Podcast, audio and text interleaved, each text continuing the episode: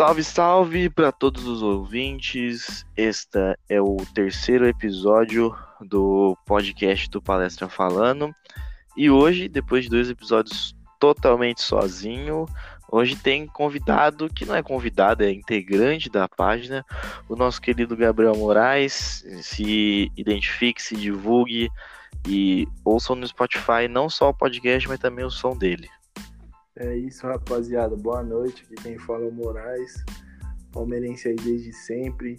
Às vezes um pouco mais entusiasmado, às vezes um pouco menos, porque nosso Verdão não colabora, né? Mas estamos sempre aí, sofrendo, né, mano? É isso aí. É, como a gente sempre diz que o Palmeiras não nos dá um dia de paz. Já, e, mas... e essa semana, praticamente uma semana que o Palmeiras não nos deu um dia de paz, né? Porque cada hora que parecia que a coisa ia dar bom, pá, vem uma merda. E eu queria começar pelo lado ruim, porque falar de coisa boa a gente sempre deixa para depois, né? Começar falando dos nossos desfalques, porque a gente tem uma, uma lista enorme de desfalque. A gente tem o Everton, Gabriel Menino, o Gomes, o Vinha, tudo para seleção. A gente tem o Felipe Melo, lesionado, a gente tem o Wesley lesionado. E agora vai ter o Luan, que ele pegou Covid, mano. Olha a merda que a gente vai ter. Eu queria te perguntar, ô Moraes, o que, que você acha que a gente vai arrumar para os próximos dois, três jogos com tudo isso de reforço, meu querido? De reforço não, de desfalque. Mano, eu acho que o nosso elenco ele é razoavelmente bom, acima da média, dá pra dizer. Mas com tanto desfalque, não tem elenco que aguente. O próprio Flamengo, que investiu uma grana do caramba, é, passou sufoco quando perdeu muito atleta, né? E a gente, esse ano, vendeu mais do que comprou. E eu acho que a gente vai passar um pouco de dificuldade. Eu acho que o, os jogos são um pouco generosos com a gente. Eu acho que o Palmeiras deu sorte dessa essa onda ter vindo num momento razoavelmente tranquilo, porque é aquilo, tem um mata-mata, mas ainda assim é um jogo contra o Ceará e não um adversário tipo Flamengo, o próprio São Paulo. Mas eu acho que dá para vencer os próximos jogos, mas não vai ser fácil. Vai ser jogo feio, vai ser aquilo. E se perder também, a gente tem que entender que é complicado, mano. É complicado. É, porque agora ainda além de ser o momento de lesão, é final de temporada. Então, é um momento, diferente para todo mundo, por estar tá com pandemia e tudo mais. E, cara, eu acredito que, como eu falei no último podcast, eu acho que o, o que o Palmeiras vai menos sentir vai ser a falta do Felipe Melo. Eu acho que a gente tem peça de reposição que consiga jogar. Agora, a do Wesley, eu acho que é a mais tensa porque ele foi a grande surpresa para mim do ano. Claro, teve o Patrick, o Gabriel Menino, só que pro ataque todo mundo falava muito mais do Verão. por eles, né? É. A gente já esperava pelo, por esses meninos. O Wesley não, ele tipo apareceu no meio, tá ligado? É, e tipo, o Wesley tava emprestado, o Patrick, o menino, a gente ainda é, acompanhava eles nos torneios de base e tal. E a gente já tinha uma expectativa. Agora o Wesley não, ele tava no Vitória lá. Ah, ele pertence ao Palmeiras, tá? Mas eu não acompanho Série B. Tipo, às vezes eu paro para ver Guarani, agora os jogos do Cruzeiro, mas eu não acompanho muito a Série B. Então, tipo, quando ele chegou e começou rabiscando, sendo o cara, aí eu, eu me apaixonei. Eu falei, não, esse é o cara. E, pô, agora ficar sem ele, e vai jogar tudo nas costas do Verón, que o Rony nem não dá para colocar muita fé. Que acho que Sim. essa que vai ser a pior parte. Eu acho que o Wesley vai ser muito sentido. E Sim. pode falar, pode falar. Eu, eu acho que o Felipe Melo ele vai fazer uma falta grande no quesito mais emocional do time, mano. Eu tenho algumas restrições quanto ao Felipe Melo, acho que ele fisicamente já não aguenta. Eu acho que às vezes ele realmente passa do ponto e põe tudo a perder por bobeira. Mas além do passe longo dele ser muito bom, isso eu acho que dá para compensar, porque os dois meninos, tanto de Paula quanto o Danilo, têm o passe muito bom. É, eu acho que a maior perda com ele é no quesito emocional do time. Eu vejo ele como um líder dentro do elenco. E parece ser um líder positivo. Ele dá bronca nos meninos quando tem que dar bronca. Ele meio que, que rege o time ali. Mas o Wesley, eu, eu, também acho mais complicado, porque o Wesley não é a questão que o Palmeiras não tem um substituto para ele. O Wesley tem um estilo de jogo que poucos jogadores hoje, ultimamente, têm, sabe? Que é aquele jogador no estilo do Bruno Henrique do Flamengo, do Keno, do Atlético, que é aquele cara que é rápido e sabe driblar. Porque, por exemplo, o Veron, ele é rápido e é um bom finalizador, mas quando ele pega para driblar, para partir para cima com a bola dominada, ele passa dificuldade às vezes, ele não consegue limpar tão fácil. O Wesley, ele tropeçou na bola no começo, ele parecia estar nervoso. Depois que ele criou confiança, ele era um cara que era muito difícil tirar a bola dele. Ele que dava, ele que fazia a transição ofensiva mesmo do Palmeiras, em velocidade, etc. Clareava o jogo, né? É, ele acho que ele lembra bastante o que o Dudu fazia no Palmeiras, né? Que é o cara que você vê que a bola sempre chegava nele porque os caras sabem que dali vai sair alguma coisa, né? Então, ele era um dos caras mais acionados e, e ele tem uma finalização até decente, né? Ele começou a fazer alguns gols. E, cara, eu gosto muito de. Eu queria muito ver o Wesley e o Verão juntos, né? Só que agora. Era, era o ideal, eu acho. E agora, o, sem o Wesley, o substituto ideal é o Verón. Só que aí, se der merda com o Verón? Aí, e aí a gente vai botar quem ali? Porque eu não acho que o William jogando de, de lado de campo ele vai ajudar como ajuda o Wesley e o Verón. Eu acho que o William ele já tá naquela cara, fase eu... de ser o cara do segundo tempo e olhe lá. Sim, eu acho, eu nunca gostei do William jogando aberto, de verdade mesmo. Até em bons momentos, que o Palmeiras se dava bem, conseguia resultados. Eu sempre achei que ele, ele é um jogador que ele finaliza bem, mas ele não é um grande driblador, ele não é um grande velocista. Ele, ele jogando aberto para mim, ele só tava ali para fazer o que o centroavante não fazia, mas a função dele mesmo de, de criar espaços, de dar amplitude ao time, da velocidade, eu acho que ele não fazia. Muitas vezes eu acho que o William, mesmo jogo, tipo, marcando, fazendo um golzinho aqui, outro ali, ele comprometia muito o time coletivamente, entende? Uhum. Porque eu acho que o time do Palmeiras, não tendo os meias muito inspirados, porque eu, eu ainda acho os meias do Palmeiras que eles sabem jogar bola. Acho que todo mundo já viu que eles sabem jogar bola, mas às vezes parece falta inspiração para eles. É. Nesse caso, eu acho que o melhor é apostar em velocidade, em abrir o jogo, tudo. Eu não acho que o William se encaixa aí. Eu vejo ele mais como um substituto pro Luiz Adriano quando necessário do que necessariamente o cara para jogar aberto, sabe? É, e nos jogos que ele jogou aberto, às vezes eu senti ele meio perdido no campo. Você vê que ele não praticamente não tinha uma função. A bola não chegava nele, ele não ia poder ir atrás da bola, porque senão ia ficar um buraco ali no setor dele. E Exato. sei lá, eu acho que hoje ele é um cara que pode fazer a função do Luiz Adriano muito abaixo, porque o Luiz Adriano acho que ele entrega muito. E... O Luiz Adriano é acima da média. Né? Demais, demais. Para mim, ele, ele, é que agora tá chegando, o Abel tá chegando agora. Quando o Abel acertar o time do jeito que ele quer, esse cara vai voar. E ele, ele é. Sim, eu, eu, eu vejo o Luiz Adriano como o possível craque do time, a estrela, assim, o cara que, tipo, mais põe medo no adversário. Mas pro centroavante ser esse cara, o time tem que jogar não em função dele, mas o time tem que fazer a bola chegar para ele, né? O time tem que privilegiar ele. E eu vejo ele com essa capacidade porque ele não é só um finalizador, ele é um ótimo do armador, ele cria espaço, ele dá bom passe, ele segura a bola. Então eu acho que se o Abel conseguir mesmo armar bem esse time, montar o ataque, fazer o time ter repertório, eu acho que o Luiz Adriano vai voar no Palmeiras. É aquilo, jogadores de bom nível, nível regular europeu, aqui no futebol brasileiro atualmente, eles vão. É só você ver o Pedro, o Gerson do Flamengo, que eram jogadores tipo times medianos do futebol mediano da Itália, que eles deitam, entendeu? Sim. E o Gerson, pô, veio pra cá, virou um craque. Exato, exatamente. E então, Falando dos reforços, a gente teve nessa janela agora, nesse final do, da janela, o Alan, que eu não vou me arriscar a falar o nome dele, porque eu não sei. e o Benjamin, o Kusevich. E parece que tá fechando com o Breno, atacante do Juventude.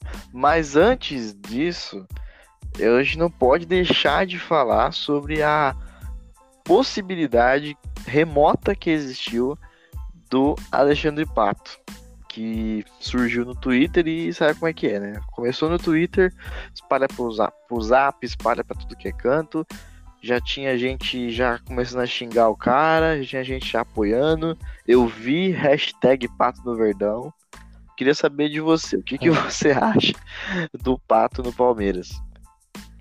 Cara, isso, isso vai parecer meio contraditório, porque eu sempre fui meio, meio aquele torcedor que cobra muita vontade, muita raça e etc. E claramente isso não é o que define o Alexandre Pato, né?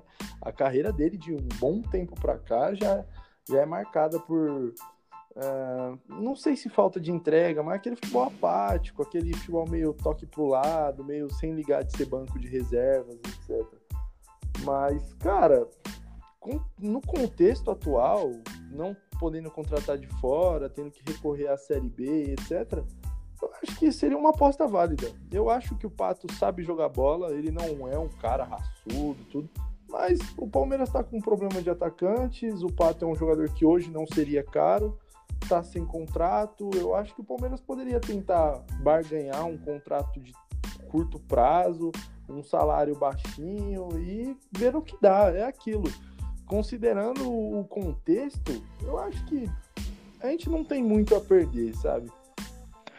Ah, cara, eu sendo sincero, eu acho que entre trazer o Pato e buscar o Borra ou o Davidson de volta, eu acho que eu ia dos que são nossos. Porque, cara, o Pato já teve chance de vir para cá. Antes de vir pro São Paulo, ele via, ia vir pro Palmeiras. Mas aí o São Paulo Sim. ofereceu, acho que um pouco a mais para ele, ele quis ir para lá. E sei lá, eu acho que não é um jogador, ele para mim é mais um da escola Lucas Lima, Scarpa que a gente já tem no Sim. elenco, que é aquele cara que, pô, ele tem o talento, ele já mostrou várias vezes que tem talento, mas parece que o cara simplesmente não quer, entendeu? Pra mim ele não quer, porque ele tava tudo certo pra ele ir pro Inter, e aí não foi. Aí falaram dele ser comentarista no SBT. Então, pra mim, ele é um cara que não, não, tem mais, acho que, brilho, acho que vontade de jogar. Acho que mesmo se o Palmeiras oferecesse é. um contrato, acho que ele nem iria vir, de verdade. Sim, eu, eu entendo o que você quer dizer. Eu também acho que não é questão de ter má vontade, é uma questão de não ter é, tanta vontade. De não assim, ter a vontade, né? Nem amar. Que ele não, ele não é aquele cara que, meu Deus, eu preciso fazer uma grande temporada, tudo. Ele parece que é um cara que, tipo, se ele se encaixar, se ele jogar bem, tá bom. Se não der certo, faz parte. Ele parece que é um cara que ele não ele não, ele não sente tanto o futebol, né, mano? É. Mas é, é o que eu falei, mano. Considerando a, o contexto, eu, eu apostaria por ele ser um cara que pode jogar centralizado e aberto e tal. Mas eu entendo totalmente o povo ter muita restrição a ele, tá ligado? Tipo, é algo que eu considero uma opinião impopular e tenho certeza que é uma opinião impopular. O Pato já demonstrou muito mais coisas negativas de um tempo pra cá do que coisas positivas. A última grande fase do Pato foi no São Paulo em 2014 14, ou 15, 14. se não me engano. Então, já já passou muita coisa desde então, né, mano? Pô. Mas não sei. E eu também gosto da ideia, tipo, eu também, outra opinião impopular, mas dessa a gente compartilha. Eu também, eu, tipo, tentaria trazer o Borja ou o Daverson, tranquilamente. Eu acho que o Daverson é um atacante bom, tá bom. ligado? As pessoas vão as pessoas vão me odiar. Ah, eu gosto. Eu, eu acho o Davidson um bom. Eu acho muito bom. Ele é bom na bola aérea, ele tem uma média de gols razoáveis, ele tem suas deficiências, mas ele enche o saco de zagueiro. O, o Abel me parece ser um, um, treinador que gosta da bola aérea, não estilo Felipão, mas gosta.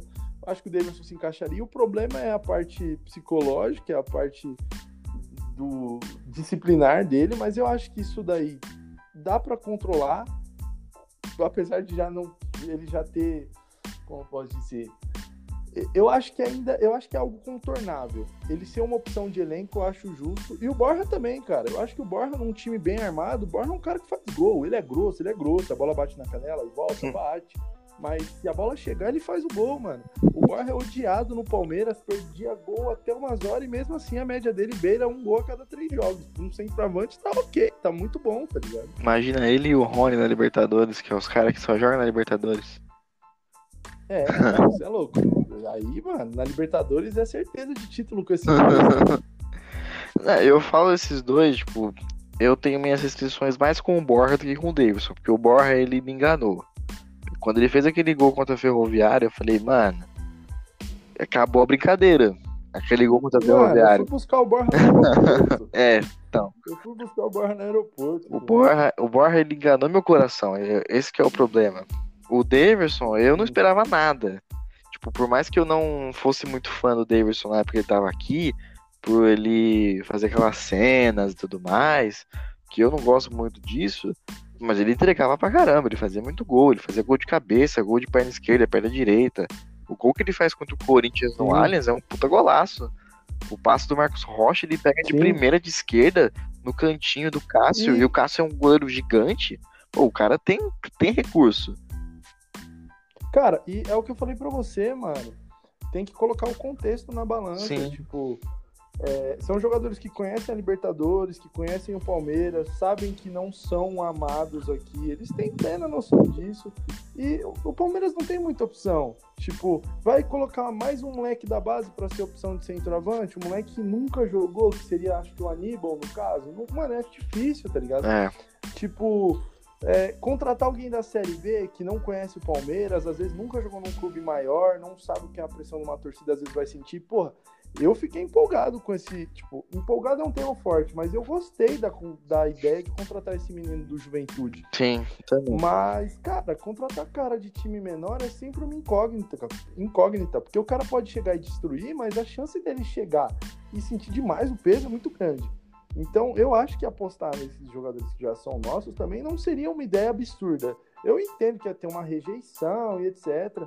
Mas eu acho que seria válido até porque, cara, Palmeiras acabou de mudar de treinador e aparenta ser um treinador melhor do que, que a gente teve nos últimos anos. E talvez eu, caminha para ser o melhor. Tenho... Sim, e eu realmente tenho esperança de que um, um, bom trabalho, um trabalho mais consistente, com ideias mais novas, possa, possa fazer muitos jogadores que já foram criticados aqui ressurgirem, porque eu já defendi muito da ideia de que é difícil criticar os nossos meias, os nossos atacantes, sendo que o Palmeiras jogava chutando bola para frente para os caras se virar, entendeu? Tipo, e, às vezes os, os caras ficam putos comigo que eu dou uma passada de pano pro Lucas Lima, tá ligado? Mas por que, que eu dou uma passada de pano para ele? Não só para ele, para os meios que a gente tem. Porque eu paro e penso, porra, o Palmeiras contratou o Lucas Lima, o Gustavo Scarpa o Zé Rafael. Há três anos atrás, você batia em qualquer clube, todo mundo queria esses caras. E nenhum dá certo. Será que é realmente os caras que não querem jogar bola? Ou, tipo, o time, o sistema do Palmeiras nunca colaborou com isso? Porra, nós só teve treinador retranqueiro de um bom tempo pra cá, entendeu? o último que foi, entre aspas, ofensivo foi o Roger Machado. Depois Sim, foi. E não deram tempo é, pro cara. E depois foi Filipão, Mano, e o Lucha que foi. É, não era para ser retranqueiro, mas foi. É, exatamente. Então eu acho que, que um, um desses atacantes eles poderiam, tipo, ressurgir no Palmeiras, ter bons números, bons boas aparições, tá ligado? Tipo, mano, eu acho que vale a aposta, é o que a gente falou. Não dá para contratar de fora. Se for contratar na Série B, é aposta. Se for pra apostar, aposta nos que a gente tem, né, mano? É, tipo, eu, eu sempre defendi contratação de jogador assim mais desconhecido, muito pelo fato do cara ter a chance da vida dele, né? Que nem bem, o Moisés, quando veio o Palmeiras, estava na Croácia. O Roger Guedes estava no Criciúma. Era o primeiro time grande dos caras. Então eles não iam. É... Tietchan no Aldax. Isso, Tietchan no Aldax e tal. O Cleiton Xavier, que tava não sei aonde, veio pro Palmeiras de graça. Esses caras eles sabiam que, cara, era a chance da vida deles. Ou eu jogo aqui ou não jogo nunca mais. E aí os caras jogaram e hoje o Tietchan saiu, foi pra Europa e hoje tá no time grande. né? São Paulo né, ainda é um time grande. O Moisés, por hora. por hora ainda é. O Moisés veio para cá. Se não tivesse lesionado, cara, teria ido para a Copa do Mundo fácil, fácil. Sim, porque o que ele jogou, muito bom de bola, Moisés. O que ele jogou aquele 2016 foi, acho que o, muito próximo do que o Valdívia jogou de magia, que o para mim o Moisés era mágico antes da lesão. E o Roger Guedes, ele claro que eu acho que o, ele foi uma proporção menor, porque acho que ele era muito mais coadjuvante do Dudu e do Gabriel Jesus. Mas hoje ele, depois ele foi pro Galo, ele se formou um puta jogador. Ele tá na China. Ele se tornou um artilheiro. É, né? e ele é muito valorizado hoje, muito pelo que ele fez no Palmeiras. Aí eu penso assim, pô, Sim. imagina ver, vai, é o Breno que vai vindo, né? Tão, acertando. Pô, esse cara ele vai chegar e falar, caramba, eu tô vindo do Juventude, que é um time todo fodido, lá da puta que pariu. Tô vindo aqui pro, pro maior campeão do Brasil. Os caras estão apostando em mim. Pô, eu vou dar a vida. Vou, vou comer grama. Exato. Mas em, em contrapartida. Fora que. Ah, falar. Fora que o Breno, ele me parece ter uma outra característica diferente dos atacantes que a gente tem. Ele me, o que eu vi dele, ele me lembra um pouco o Verón. É que o Verón tá em começo de carreira, a gente não tem muita certeza é. ainda, né? Mas é, ele me parece um atacante de beirada, rápido, mas que faz gols. Que, tipo, não é, por exemplo, o Wesley, ele não me parece ser um grande artilheiro. Ele tem feito seus gols, mas o Wesley parece muito mais aquele atacante que cria a jogada para os outros fazerem. O, o Breno, eu já acho que ele é um cara que ele pode chegar e ajudar o Luiz Adriano, tipo, tirar esse fardo das costas do Luiz Adriano e ser o único cara ali da frente. Porque aquilo, o, o Rony, ele é muito rápido, eu até acho que com confiança ele vai driblar melhor, tomar um pouco de, melhorar as decisões dele, mas eu acho que o Rony não é nenhum nem outro. O Rony não vai ser um grande artilheiro, eu não acho que ele vai ser um grande assistente também. Eu acho que esse Breno pode, se ele chegar cumprindo as expectativas, ele for uma grata surpresa pra gente, eu acho que ele pode dar uma nova vida ali pro ataque do Palmeiras. Porque hoje eu acho que o Palmeiras depende muito mais dos atacantes de beirada e dos laterais do que de um meia, necessariamente. Sim. É, eu sempre fui defensor de ter um camisa 10 ali, só que é, de, depois de um tempo você vai pensando e falando, cara, esse time não joga desse jeito. Então, pra que é. eu vou é. querer um cara que não vai se, se adaptar? E que você falou do Lucas Lima. Pô, e... o Lucas Lima entrou domingo, primeira jogada dele, ele fez, arrumou pênalti mantém seus mês, cara... né, mano? Contra o Botafogo, é, né? quando a gente começou a se lascar, se perder jogo atrás de jogo, ele, ele colocou o, o Luiz Adriano na cara do gol. Acho que foi o Luiz Adriano que ele coloca na cara do gol. Na cara do gol. Um passe lindo. Ah, acho que foi, acho que foi o William. Acho que, acho foi, foi o William assim, que ele um botou. passezinho por cima, balãozinho, aí perdeu o gol. Aí eu até fiquei, pô, é. vai tomar no cu, o cara não faz nada. eu devia falar palavrão aqui, eu não sei. Fala, é que é tudo nosso. O cara, o cara não faz nada, ele faz a jogada, o animal me chuta pra fora, tá ligado? É complicado, mano. Mas, enfim, voltando esse do camisa 10 em si, eu paro e tipo, é, é, grandes camisa 10 é agradável de ver jogar, né? Aquele meia que Sim. sabe driblar, que faz gol, tudo. Mas é muito raro você ter esse jogador hoje em dia. Eu, eu, por exemplo, eu queria que o Palmeiras tivesse um grande 10, mas hoje eu acho que é mais viável apostar num, numa trinca de meio campo que jogue, sabe? Do que em ter um grande meia ali. Oh, posso falar qual seria a minha trinca? Sim. Danilo, Patrick e Menino. Sim, acho que todo Palmeiras sou... pensou nisso quando o Danilo começou Eu queria, nossa, pensa aqui lá, Danilo primeiro volante, Patrick e o menino mais pra frente. Nossa, nossa. a, gente ia ser o, a, a, gente ia ser o Ajax de 92, tá ligado? 92, 96, três, sei lá. Os três são jogadores que atacam e defendem bem, sabe? O menino é. cai mais pela direita, o, o Patrick e o Danilo são jogadores que sabem fazer uma meia mesmo, ser um jogador mais camisa 10. Eu acho que podia dar certo. Box to box é que a gente já teve esse papo. Eu acho arriscado colocar tanto menino junto num setor tão importante quanto é o meio-campo. Só que eu já achava. Sim. Eu acho que isso seria. Isso teria que ser gradativo, eu acho. Acho Sim. que não dá para jogar todo mundo de uma vez. Sim, mas isso é bem relativo. Porque no começo do ano eu já achava muito arriscado jogar com o Patrick de Paulo e Gabriel Menino juntos ali no meio-campo. E era o que estava acontecendo até esses dias e até certo ponto deu certo, né, mano? Porque o menino virou lateral Sim. oficialmente assim esses dias. Até pouco tempo era de Paulo e Menino ali na volância e eles aguentavam o tranco. Eles estavam longe de ser o grande problema do time, né? Ah, bem longe. Eu acho que o título paulista desse ano é a taça Patrick de Paula, porque para mim ele ganhou sozinho aqui lá. Sim, e Gabriel Menino também, porque é. na, semi, na semifinal ou nas quartas? O, acho que foi na semi. O, o Patrick de Paula fez o primeiro gol dele, mas quem arrebentou com o jogo aquele dia foi o Gabriel Menino. Tava foi a semi, aquele dia ele jogou o fino da bola, com liberdade, armando jogada. É, então, aí sobre o Breno, pra gente finalizar esse assunto Breno, é, eu acho que a contrapartida da contratação dele é que a gente vai gastar dinheiro tendo dois centroavantes já pronto, né? Sim. É isso que eu penso. E aí a gente tem o, acho que é a Inestrosa da base, tem os meninos da base que também estão lá, parece que pronto para jogar. Sim. Aí fica aquela questão, pô, você vai jogar em cima do moleque da base a pressão de ser titular? Exato. Ou de brigar pela titularidade? Porque agora a pressão tá no Verón. Só que o Verón, ele tá mais cascudo, bem nas aspas, porque desde o ano passado ele joga, ele já demonstrou dentro de campo que ele resolve. Ele já jogou Palmeiras Mas... e Corinthians, ele Sim. já jogou Libertadores, tipo. Ele fez gol em clássico. Cara, né? A única crítica que a ala mais boomer faz para ele é do TikTok, mas eu não vou entrar nesse mérito porque o que eu gosto de analisar do jogador é dentro de campo. O que ele faz é, fora, exato. mano, o cara, o cara quer usar droga, comer puta por mim, tô nem aí. Eu é. quero, quero, que ele, quero que ele jogue, faça gol. Sim, não interessa. Se o cara resolver dentro de campo, ele meio que fica legitimado a fazer qualquer tipo de bagunça Sim. do lado de fora. É aquilo, ele, ele, é emprego do cara. A gente tem o nosso emprego é, então. por aí do, do lado de fora. Então. Ele tem esse direito. Exato. né? Exato. E aí sobre os zagueiros que chegaram.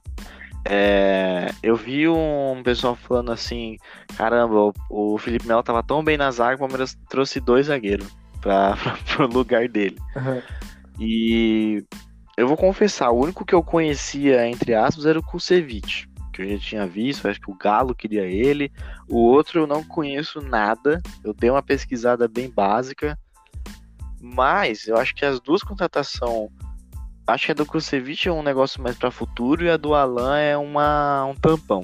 Não sei o que, que você acha. Eu acho parecido. O, o Kusevich, para mim, ele me parece aquele jogador que pode chegar desconhecido e virar um puta de um zagueiro, um dos melhores do país. Porque acontece bastante isso aqui. O Gustavo Gomes veio estado, virou um dos melhores do Brasil. O, o, do Atlético, que é o companheiro do, do Gustavo na seleção paraguaia, também. Ninguém conhecia muito, puta de um zagueiro. Então é normal isso dos caras chegar de fora, né? Porque, querendo é. ou não, o nível do futebol lá fora é, é diferente do daqui, né, cara? É, o nosso futebol apesar de, na minha opinião, estar tá melhorando de um tempo para cá, ele continua com um nível bem baixo, né?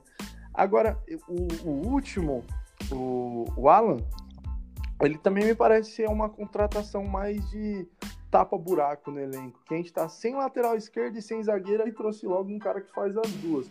E eu acho que ele pode ser um, um bom jogador para essa função. Ele fez a carreira inteira em time médio e pequeno lá da Itália, então ele deve ser um defensor que tem uma noção, né? O futebol italiano sempre foi bastante famoso pela, pelos defensores, tá? ele deve ter aprendido alguma Sim. coisa lá. Eu acho que para compor elenco não, não tá ruim, não, mano. Eu acho que foram boas contratações, nada absurdo que vai mudar o patamar do time, mas é bom, né? O, senão a gente teria que ir pro resto da temporada confiando que sempre que não tivesse o Gomes, a gente fosse jogar tipo com Emerson Santos, com o Renan, que acabou de subir. É, o Alan, pelo que eu dei uma pesquisada, ele jogava no Verona. E o Verona é um time que joga de, com três zagueiros. Ele era o zagueiro pela esquerda, era reserva, mas ele era esse zagueiro pela esquerda. Hum. E foi indicação do Abel. Pode ser que daqui um, um futuro bem próximo, o Palmeiras também jogue nesse esquema. E eu confesso que eu ia gostar bastante o Vinha ali aberto como um ala, o Verón e o Luiz Adriano na frente, eu acho que seria legal. É, um, é, um, é uma ideia. É o que eu falei, o Palmeiras, mesmo perdendo um monte de gente, o Palmeiras ainda tem bastante opção além dos titulares, né, cara? Dá para brincar ali. Tá, dá bastante. E acho que de reforço a gente já falou tudo. Agora vamos falar do jogo de amanhã. Um horário de merda pra mim que tô desempregado, tá de boa pra assistir, né? Sim. Mas é um horário bosta pra caramba. Ah. Eu não gosto de jogo, eu não gosto de jogo à tarde porque eu, eu jogo de noite assim, você fica aquele dia inteiro, você fica pensando, caralho, nove e pouco, vai ter o jogo e É, tal. exatamente. Aí o jogo, jogo de tarde você fica tipo, ah, que bosta, já, tipo, acabou o jogo, você fica o dia inteiro sem ter o que fazer depois. É, você fica, exato. pô, Se perde, estraga É. seu dia. É, se ganha, você não consegue comemorar do jeito legal. É, exato. Mas vamos lá, quero que você me diga sobre Palmeiras e Ceará, quatro e meia da tarde, CBF, você é uma vergonha no Allianz Parque. Cara, eu acho que vai ser um jogo truncado, pouca chance de gol. Eu acho que a gente vence essa partida por estar em casa, por, por o time estar embalado. O Ceará é um time bem armado, mas não é nada, nenhum primor técnico. Eu acho que dá para vencer, mas se o time tivesse só com os desfalques dos selecionáveis, só o tivesse ainda o Wesley, tivesse o Felipe Melo, eu acho que seria mais tranquilo. Não tendo esses caras, eu acho que assim, vai ser jogo para 1 a 0 ah, com sorte um 2 a 0 talvez um 2 a 1 ali, porque eu acho muito difícil o time perder sete titulares, sete ou oito. Oito com o Luan, né? Acho que oito.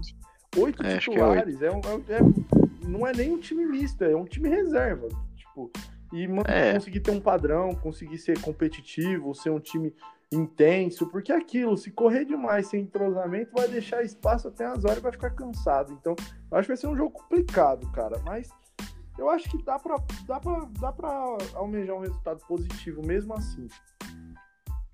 Ah, eu é, são oito mesmo, porque eu tô pensando aqui, só sobrou o Zé Rafael e o Veiga, que o resto tá fora. É, e o Rony também, É. que infelizmente vai jogar. Mas eu acredito que a escalação ele deva vir com Jailson. Jailson eu não sei, porque o filho dele não nasceu ainda. Uhum. Talvez seja o Vinícius, que eu acho que se o Vinícius entrar, ele não sai mais. Claro, de reserva, né? Sim. Eu acho que vai ser Vinícius, Marcos Rocha, Emerson Santos. é, talvez jogue o Alan, porque ele foi registrado no BID. E na esquerda o Scarpa. Aí o Zé Rafael, Danilo ou Patrick no meio. Aí ataque Veiga, Rony, Veron e William. Acho que não tem muito como fugir disso. Sim. Nem se o Breno chegasse hoje, ele não ia poder jogar, porque ele jogou, acho que contra o Grêmio agora, na, na Copa do Brasil. É. Então, ah, ainda assim é um elenco muito forte, né? Contra o Ceará, eu acho que é forte. É, não. E aí depois a gente vai- O tanto de desfalque, o time que a gente ainda tem, é, quer dizer que nosso elenco é bom, né? Tipo, qualquer outro time. Se você Sim. pega o Corinthians e tira oito titulares, meu Deus do céu, é um time de Série Ah. C, entendeu? O nosso também é Tira o. um meio de o- tabela pra cima ali na Série A, esse time aí que a gente montou. É. Mas realmente, porque a gente tá acostumado de um tempo pra cá, é, vários, vários jogadores, tanto no banco quanto no time titular, é realmente um time que dá uma assustada, né? A gente tá meio mal Sim. acostumado. É, o que eu acho que mais vai sentir falta é do Wesley. Eu acho que o Luiz Adriano talvez ele entre no segundo tempo, mas acho que não sei se o Abel vai arriscar isso. E uma coisa que eu tava pensando da gente falar também é sobre a situação do, do nosso Flamengo e do Inter. Que eu acho que foi acho que o negócio mais surpreendente que eu já vi nos últimos, últimos meses aí. Uhum. Do, do Flamengo demitir o Domenech, que eu achei que não ia acontecer, e trazer o Rogério. Sim. É, Eu vou dar meu pitaco sobre o, o Domi. Eu acho que o Flamengo ele foi muito afoito na, pra trazer ele. Sim. Que ele falou, ah, é o auxiliar do Guardiola, então é bom. E aí eu fico com aquele comentário do Mário Marra, que meu amigo dormiu 10 anos na garagem e não virou um carro. É. E aí eles foram atrás, não, não pensaram no esquema de jogo, ah, vamos atrás de alguém que joga parecido com Jesus. Só foi lá atrás do da grife e trouxe o maluco que tava lá na MLS. Sim. Não acho que o trabalho dele seja horrível. Eu acho que a, o grande erro do Flamengo pra mim foi as contratações para defesa, que foi o Léo Pereira, que eu não acho tudo isso, e o Gustavo Henrique, que eu também sempre fui contra, Eu acho ele lento. porque o, o Lucas Veríssimo do Santos, que é excelente, junto com o Gustavo Henrique, o Gustavo Henrique foi bom. O Gustavo Henrique saiu de perto do Veríssimo e já não é mais nada. É, exato. E aí o, o cara tomou goleada do São Paulo, tomou do Atlético, tomou do Del Valle. Se fosse um técnico brasileiro, a gente já, já esperava que demitisse, né? Sim. Agora um cara lá de fora demitido eu achei bem zoado. Cara, zoado não, acho que fiquei feliz, né? Mas o que você acha? Não, a graça do palmeirense é ver o Flamengo se lascando. O Flamengo hoje, financeiramente, esportivamente, tem sido o maior rival da gente, né, cara? E querendo ou não, no é. último ano eles ultrapassaram a gente. Foi uns anos aí eles correndo atrás, agora a gente ficou um pouco para trás, né? Mas, Graças cara, a Deus mim, ganharam o Mundial. A saída do, do Domi só prova que o Jorge Jesus foi uma grande sorte do Flamengo. Não foi que o Flamengo foi atrás de um conceito, de um técnico renomado, com estilo de jogo, com postura, não. Eles foram atrás de um técnico de grife que deu certo, deu muito, muito certo. Acho que nenhum técnico no curto prazo deu tão certo quanto ele, assim, né?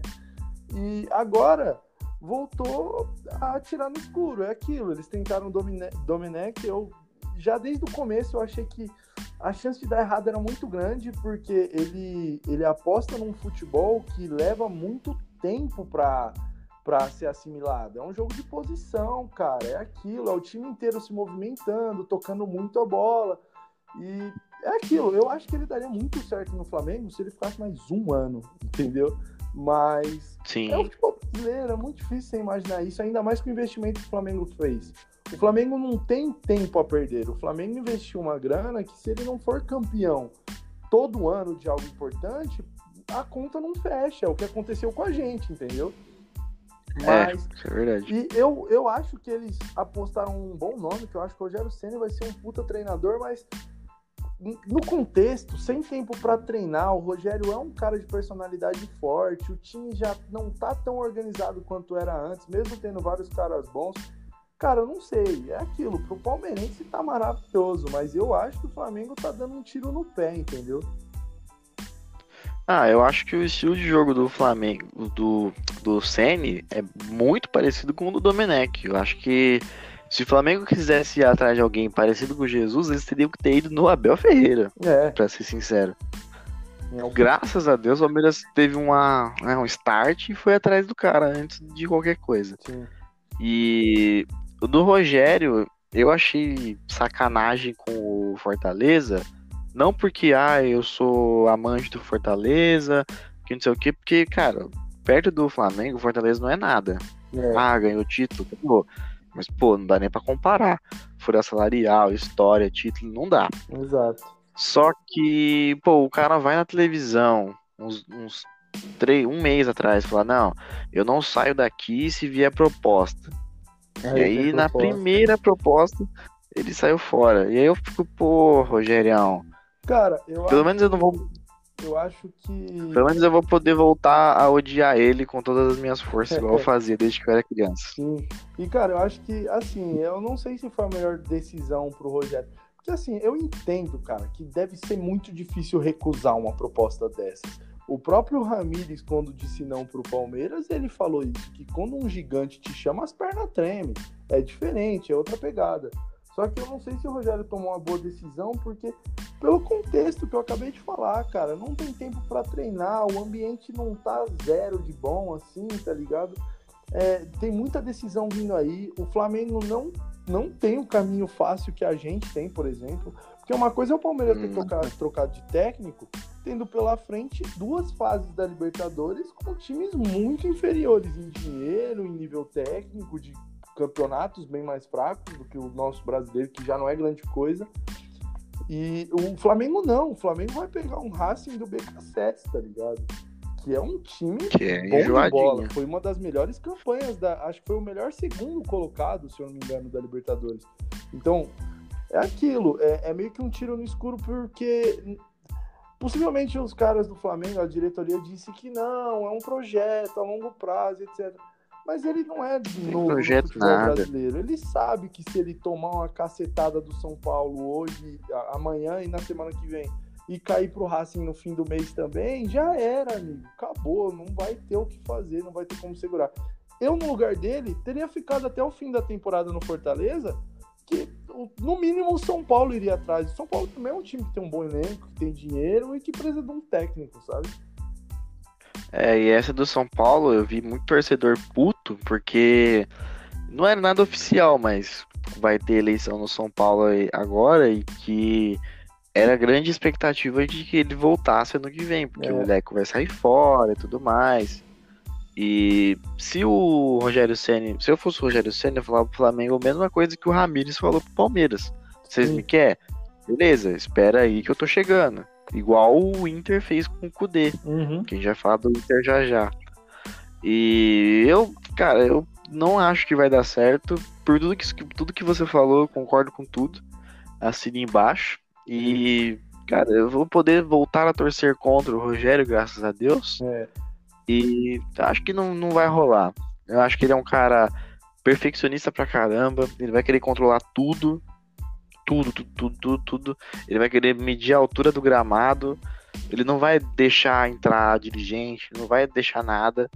No Fortaleza ele fez isso. Ele, ele ajudou a construir o CT do Fortaleza. Ele ajudou no projeto, no desenho do CT. Sim. Então ele é um cara que gosta de ter tudo na mão, ele gosta de controlar tudo. Exato. E a gente, pô, a gente, a gente viu ele jogar, a gente lembra como é que ele era no campo. Ele era aquele capitão insuportável. Sim. Ele devia ser um saco jogar contra ele, ou jogar com ele também, porque ele era, devia ser um cara insuportável de trabalho. Então, claro que o Flamengo, se tomar piaba na Copa do Brasil na Libertadores, vai, não vai conseguir segurar. Se conseguir chegar pelo menos passar do São Paulo, ou passar para semifinal da Libertadores, eu acho que eles conseguem segurar para uma próxima temporada começar um trabalho. Sim. Mas Brasil é aquele, aquela coisa. E eu queria falar do Inter, porque se o Palmeiras passar pelo Ceará, pode pegar o Inter ou o América na Copa do Brasil. E, pô, eu achei muito bom. Os caras saíram do Cudê pro Abel Braga. Com certeza, cara. O Palmeiras pro Abel foi absurdo. E foi uma benção divina pro Palmeiras, pro Flamengo, pro Atlético Mineiro, porque não é nem problema do Inter em si, né? Veio um time da Europa não. e seduziu o cara. Aí o Inter, para facilitar o nosso caminho, Deus, não me puna por falar isso, não faça do Inter uma máquina com o Abel. Mas o um dos técnicos que mais demonstraram estar tá ultrapassado nos últimos tempos, cara é, é complicado a, a, apostar que o Inter vai ser um time tão competitivo quanto vinha sendo, entendeu? E pra gente que tem eles pela frente no brasileiro e principalmente na próxima fase da Copa do Brasil, se Deus quiser, cara. É. é. Tem que ver se o Lisca momento, não vai dar entendeu? o nó tático. Ver se o Lisca não vai dar o um nó tático no Abel, igual deu no Mancini. É, exato. Então, o do Kudê, eu achei sacanagem dos dois lados. Primeiro do cara que não, que não quis terminar o trabalho e deixou o time na mão. Sim. Mas também do, do Inter não dá o respaldo suficiente, porque deixou a mídia a mídia do Sul influenciar, porque o cara não ganhava Grenal. É, e a gente sabe que como que no Brasil o clássico importa, né? Sim. E aí o, o cara teve um monte de lesão no elenco, pô, perdeu o Guerreiro, o. No, sei lá, o, acho que é Saravia, né? O lateral. Sim. Saiu fora também por lesão. O cara conseguiu fazer o Thiago Galhardo ser um artilheiro. Ele mudou o Thiago Galhardo de posição. O Thiago Galhardo era um meia, camisa 10, jogava recuando. Hoje uhum. tem um segundo atacante que joga pifando. Sim, exato. E, e isso é trabalho do técnico, não tem como falar que não é. O cara fez o Rodinei e o Moisés ser titular. Sim. Então você Mas, imagina. Não, cara, falar. O que, o que mais me deixa, tipo, desesperançoso, tá ligado? Desiludido com o futebol brasileiro. É, nesses dois times que a gente tá falando, isso se aplica muito bem, cara.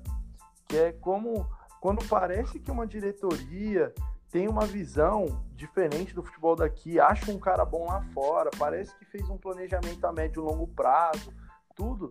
De repente, qualquer pecinha que sai do lugar, os caras demonstram ser iguais a todos os outros dirigentes. Tipo, o Inter achou o Kudê, topou esperar o Kudê vir, trouxe o, o Zé Ricardo para tapar buraco enquanto isso. Você pensa, porra, os caras se planejaram, tudo. Aí o Kudê vai embora, eles apostam num cara que é totalmente o contrário, entendeu? É tipo, é, já tá bastante ultrapassado, o perfil é outro bem diferente, o estilo de jogo é bem diferente. Entende? E o Flamengo é a mesma coisa, tipo, atira pra qualquer lado. Ah, eu quero um técnico ofensivo. Quem tá mais na moda? Traz, tá ligado? É foda, mano. É difícil você entender. Parece que parece que os dirigentes, como um todo do futebol brasileiro, eles são muito, muito ultrapassados, cara. Eles não conseguem ver que precisa ter um trabalho de médio e longo prazo. Eles não conseguem segurar uma pressão da torcida. Não, não consegue. E eu falo, eu não consigo isentar o Palmeiras disso. Não, porque como? o Palmeiras estava no. Não, eu não esqueço esse coletivo do. Do, do Gagliotti. O futebol tá passando por mudanças, o Palmeiras precisa acompanhar essas mudanças. Aí teve toda aquela novela para trazer o Sampaoli. Sim. Aí não trouxe. Aí todo mundo pensou, pô, então agora vai atrás de um cara no mesmo perfil. Exato. 13 de, 13 de dezembro de 2019, pum, Luxemburgo no Palmeiras. Cara, é, pra Eu... mim, isso é o pior de tudo, cara. Pra mim é o pior de tudo. Porque, assim, mano, se fossem minimamente parecidos, por exemplo, o, o Sampaoli e, sei lá, o. O, o Jesus. o Abel agora. Tá ligado? O Jesus são caras é, Jesus... parecidos, mas não iguais. Eles gostam do futebol ofensivo, de ter a bola, mas eles pensam futebol igual. O Jesus gosta de jogar num 4-4-2, aquele time tocando bola, tudo. O São Paulo já é mais maluco, aquele time que ataca o jogo inteiro, três zagueiros muitas vezes tal. Mas são caras que pensam o jogo pra frente. Tudo. Agora, às vezes os caras vão dar água pro vinho muito fácil. Tipo, o plano A é o. É o Jorge Jesus, o plano B é o Mano Menezes, tá ligado? Tipo, cara. ah, esse aí foi o cara que eu mais vi rejeição na história. Foi o Mano Menezes. Sim, e cara, por mais sei... que ele não tenha feito um mau trabalho, Ó, não acho, posso não... ser cancelado, mas aquele jogo que a gente foi, Palmeiras e CSA, foi magia aquele jogo. Sim, aquele jogo foi magia. Campo, você é doido. Mano, mas. E nós dois estávamos naquele dia, então a Sim. gente sabe o que vimos. Sim. E, cara, o problema com o Mano Menezes, por exemplo, a mídia fala bastante que é por ele ter um histórico no Corinthians e tal. Cara, o palmeirense tá pouco se lixando se o Mano Menezes teve histórico no Corinthians ou não. O meu problema com o Mano Menezes é porque a gente tinha acabado de sair do Felipão, tomando surra pro Flamengo do Jesus, vendo o Santos voar com o Sampaoli. A gente pensou, beleza, vai mandar o Felipão embora, vai trazer um cara que faça o time jogar, que o time ataque, saia dessa mesmice de futebol retrancado, tudo. Aí vai atrás do Mano Menezes, que ele tipo, é um Felipão modernizado, entendeu? Aí é complicado, cara. Eu ia falar Felipão gaúcho, mas não, não, é, não tem sentido, porque os dois são gaúchos. É, exato. e tipo, o Mano, eu vou ser sincero, eu acho que se o Palmeiras tivesse mantido o Mano Menezes, pelo menos até o Paulista, e falado, cara, eu vou ficar com você, mas eu vou atrás de um outro cara. Talvez não fosse tão merda. Sim. Eu acho que eu acho que o Mano, entre o Mano e o Luxemburgo, eu fico muito mais com o Mano Menezes. Não, é só Porque o Luxemburgo. O Menezes ganhou duas Copas do Brasil nos últimos anos. O Luxemburgo não ganha nada de relevante há muito tempo. Cara, o Luxemburgo para mim foi um mártir. Mártir não, que tá errado isso, na verdade. Foi um martírio, essa é a palavra. Assistir o Palmeiras do Luxemburgo. Cara, o Luxemburgo, Palmeiras era um... o Luxemburgo para mim, ele foi ele foi a definição perfeita daquela frase do filme do Batman, do Nolan, o segundo, Cavaleiro das Trevas. Ou você morre herói ou vive o suficiente é. para se tornar vilão. Ele isso, viveu o suficiente para se tornar vilão, mano. Entendeu? Viveu demais.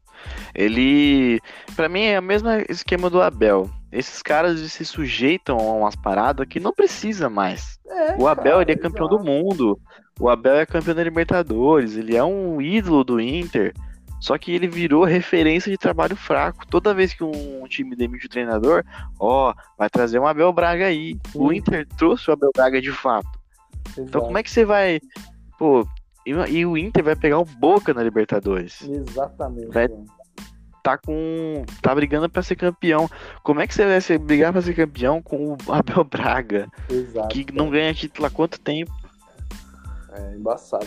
Mas é isso, né, mano? No futebol brasileiro já não surpreende. Decepciona, mas não surpreende mais, né, mano? É, acho que surpresa nenhuma.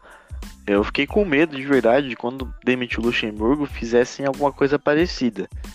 Sim. Eu ah, também ó, não vou falar assim. Ah, pode falar. Eu acho, tipo, eu achei, a gente até conversou sobre isso, que o Palmeiras não faria algo assim de novo, porque seria a segunda vez, seria a terceira vez seguida, entendeu? Porque já contratou contra a torcida o Mano, e é muito difícil um cara reverter uma situação dessa. Contratou Contra a torcida também, o Lucha, quando ele chegou, a torcida até pegou um pouco mais leve, mas não era nem de perto a opção do torcedor. E não que eu acho que o torcedor entenda muito, mas uma coisa é você ouvir tudo que o torcedor fala. Outra coisa é você nadar totalmente contra o que a torcida quer, entendeu? É. E, e tipo, e por eu, eu... isso duas vezes seguidas, já eu acho que eu pensei, cara, nem o Gagliotti, nem o Tirone, nem o Beluso, nem ninguém, nenhum animal seria capaz de cometer o exato mesmo erro três vezes seguidas. Entendeu? Eu acho que seria mais fácil o Palmeiras. Tipo, eu realmente achei que o Palmeiras poderia ficar até com o interino até o fim do ano, mas dificilmente contrataria um cara desse. Eu acho que, na pior hipótese, o Palmeiras contrataria alguma aposta nacional, assim, tá ligado? Tipo, apostar no Thiago Nunes, que foi mal no Corinthians, ou no Guto Ferreira, que aí já ia ser um pouco mais complicado do, da torcida engolir, é. mas você entende? Eu acho que não iria atrás de um Abel ou um Felipão. Não, não. Eu acho que se o Palmeiras tivesse esperado o Ramires, a gente talvez não estaria tão. Claro que eu acho que o Abel Ferreira ele casou demais com o Palmeiras. Acho que o estilo dele de jogo, a entrega. A pô, eu. Dele, cara, né, post... o, o, os bastidores dele lá falando, gritando avante palestra, o cara uhum. sabe onde ele tá pisando. E, é. cara, não é, não é demagogia. O Palmeiras é o maior clube que ele já treinou. Sim, ele sabe disso. Ele sabe, ele sabe que a chance da vida dele de fazer um trabalho bom e dá para ele bater três taças de uma vez. Exato. E aí, se vier um time da Europa e quiser contratar ele, a gente vai lamentar? Vai lamentar. Só que a gente vai entender que, pô, o cara, ele deu onde? um salto na carreira, fez por onde? Ele fez por onde?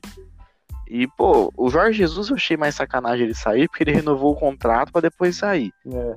Mas se o, se o Abel, vamos supor, ele ganha a Libertadores, ganha a Copa do Brasil, ganha um brasileiro, e vem um, um time grande da Europa e quer contratar ele, eu acredito que o Palmeiras, sabendo do que foi, ele foi capaz, iria atrás de um cara da mesma linha. Sim, exato uma indicação do cara. Eu acho que a melhor coisa que um time é... faz nessa situação é seguir a indicação do próprio treinador. Quem vai manjar mais do que ele?